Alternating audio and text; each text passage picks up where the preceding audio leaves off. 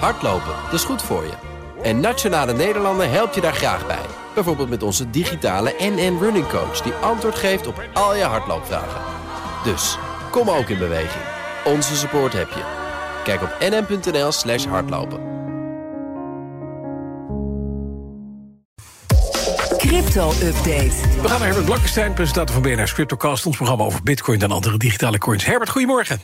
Goedemorgen samen. Het Witte Huis heeft een rapport uitgebracht... waarin crypto er weer keihard van langs krijgt, hè? Ja, een rapport van de Raad van Economische Adviseurs van het Witte Huis. Er is elk jaar zo'n rapport. En dit keer gaan twee hoofdstukken van de negen over crypto. En daar staat dan dat crypto veel beloften niet heeft ingelost. Zoals een beter betalingssysteem, meer financiële inclusie en het buitenspel zetten van tussenpersonen. En verder staat er ook dat uh, fundamentele waarde ontbreekt. Nou, dat mm. bevestigt maar weer eens dat het klimaat voor crypto onder deze Amerikaanse regering en onder de huidige Amerikaanse toezichthouders niet erg aangenaam is. Maar hebben ze niet ook een punt wat die belofte betreft? Nou, een punt wel. Uh, groot gelijk vind ik iets anders. Mm -hmm. uh, banken overbodig maken, ja, dat was ooit een selling point, hè, vooral voor bitcoin. Ja. Uh, dat is nog niet echt gebeurd. Um, crypto is ook nog niet erg gebruiksvriendelijk. En dat geeft juist kansen aan allerlei tussenpersonen, hè, zoals beurzen en vermogensbeheerders en zo. Dus dat is allemaal waar. Maar een beter betalingssysteem en financiële inclusie, ja, in de westerse wereld hebben we dat niet echt nodig. Maar in landen als Nigeria en Vietnam wel. En daar zie je dat ook gewoon gebeuren. Ja.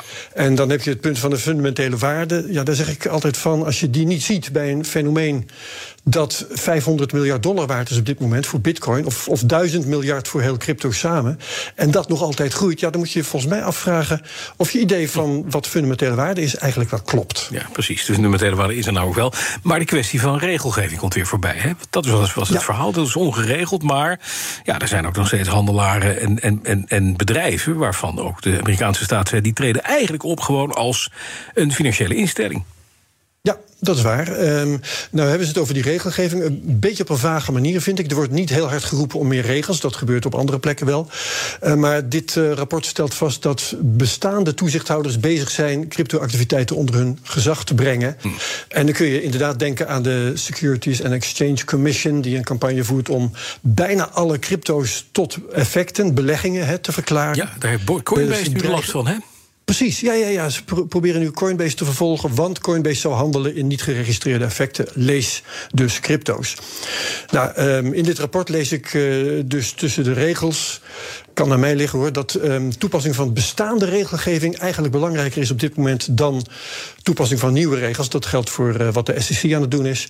Maar denk ook bijvoorbeeld aan FTX. Het was een bedrijf zonder administratie. Ja, dat was echt niet de schuld van crypto.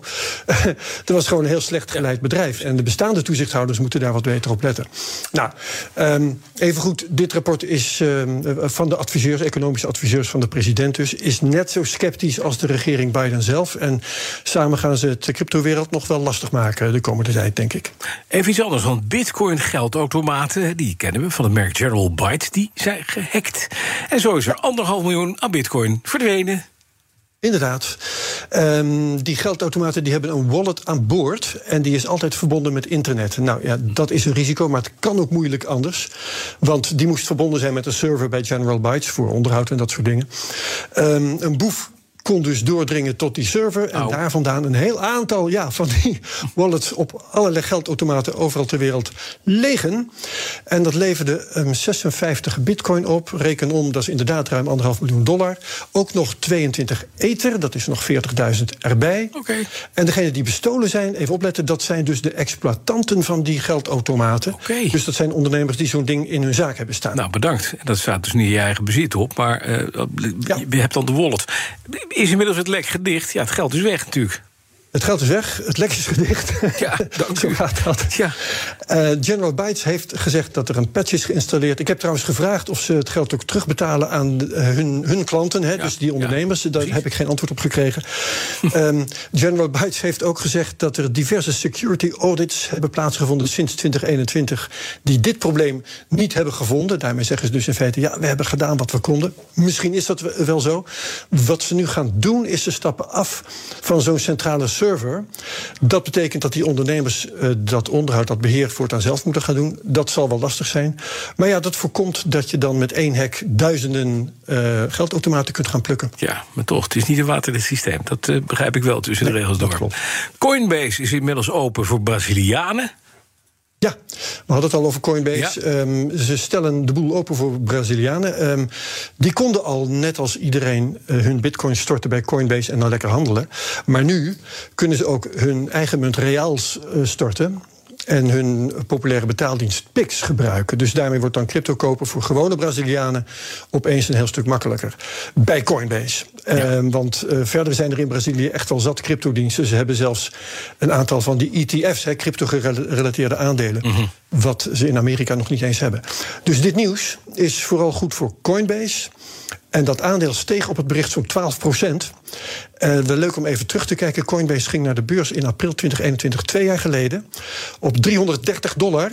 Het hoogtepunt was in november uh, 2021 op bijna 360 dollar. Het dieptepunt afgelopen december op 35 dollar. Meer dan 90 procent eraf. En inmiddels staat Coinbase op 84 dollar. Dus 150 procent zo'n beetje erbij sinds het dieptepunt. En dat is mede door de gestegen cryptokoersen. Ja, hoewel het uh, gisteren weer 12 procent terugviel... nadat de Amerikaanse SEC... Uh, het rentebesluit. Zei dat, nee, dat ze ging jagen op, op Coinbase. Dus uh, zo, oh, gewonnen, dat zo gewonnen. Wat heb je in de cryptocast deze week? Wij praten met advocaat Willem-Jan Smit over DAO's. Dat zijn gedecentraliseerde autonome organisaties. Kom je vooral in de Ethereum-wereld tegen. Dat zijn bedrijven die geen bedrijven zijn, maar werken op basis van smart contracts. Dus ze werken grotendeels automatisch, met weinig of geen menselijke betrokkenheid. Nou, hele interessante cryptobeurzen bijvoorbeeld. Hè, werken, sommige cryptobeurzen werken zo, Coinbase niet. Maar het zijn hele interessante juridische vragen. Als een klant schade leidt, wie is dan aansprakelijk? Mm bij zo'n DAO. En er is vaak niet eens een land van vestiging, dus welk recht geldt daar eigenlijk? Um, wat voor contactpunten kun je vinden uh, met de werkelijke wereld? Denk aan een website, een app of de programmeurs. Dat zijn typische cryptovragen en dat is heel interessant allemaal, dus luisteren. Naar de CryptoCast, vindt alle afleveringen kun je horen via BNR's app, bnr.nl of de podcast-app van jouw keus. Dankjewel, Herbert Blakkenstein. Crypto-update wordt mede mogelijk gemaakt door BitTonic. Al tien jaar lang de Bitcoin-autoriteit van Nederland. Hardlopen, dat is goed voor je. En Nationale Nederlanden helpt je daar graag bij. Bijvoorbeeld met onze digitale NN Running Coach... die antwoord geeft op al je hardloopvragen. Dus, kom ook in beweging. Onze support heb je. Kijk op nn.nl slash hardlopen.